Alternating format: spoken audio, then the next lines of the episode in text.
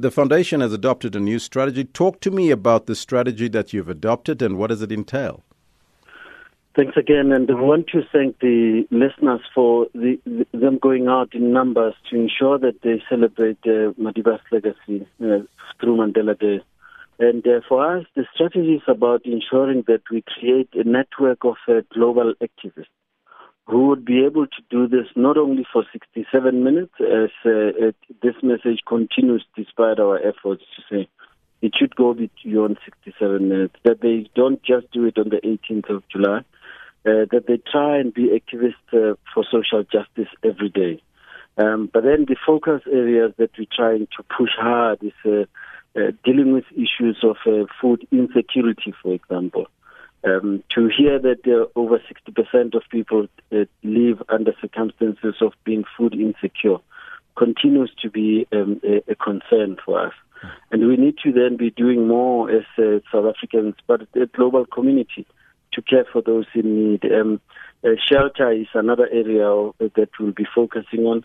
Uh, as you know, sanitation, dealing with uh, pit latrines, is something that we, we also care about. Uh, early childhood development um, is another area, and, uh, and then uh, being active citizens. Mm-hmm. These five areas for us will mean that each one of us will then contribute to the future we want. Mm-hmm. Why the specific focus on early childhood development education? You know, you just uh, said something about uh, how people run out of money, for example, uh, too early in the month, having earned the, the salary. Um, but now there are those who don't earn anything.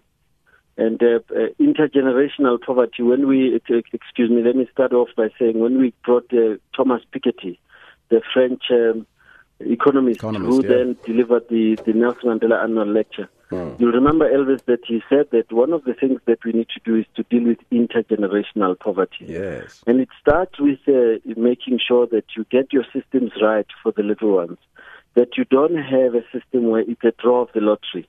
Uh, what family were you born in? Which suburb were you born in? And uh, sometimes, sometimes, if not most of the time, what color of skin you have. And that is still something that informs uh, what happens in our country.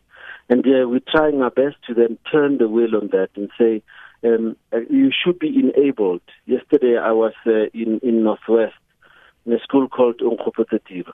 The level of poverty there is, is still just uh, mind-boggling.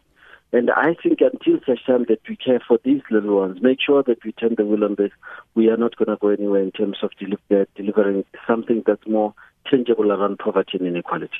Well, all the best for today, the CEO of the Nelson Mandela Foundation, Sello Hatang.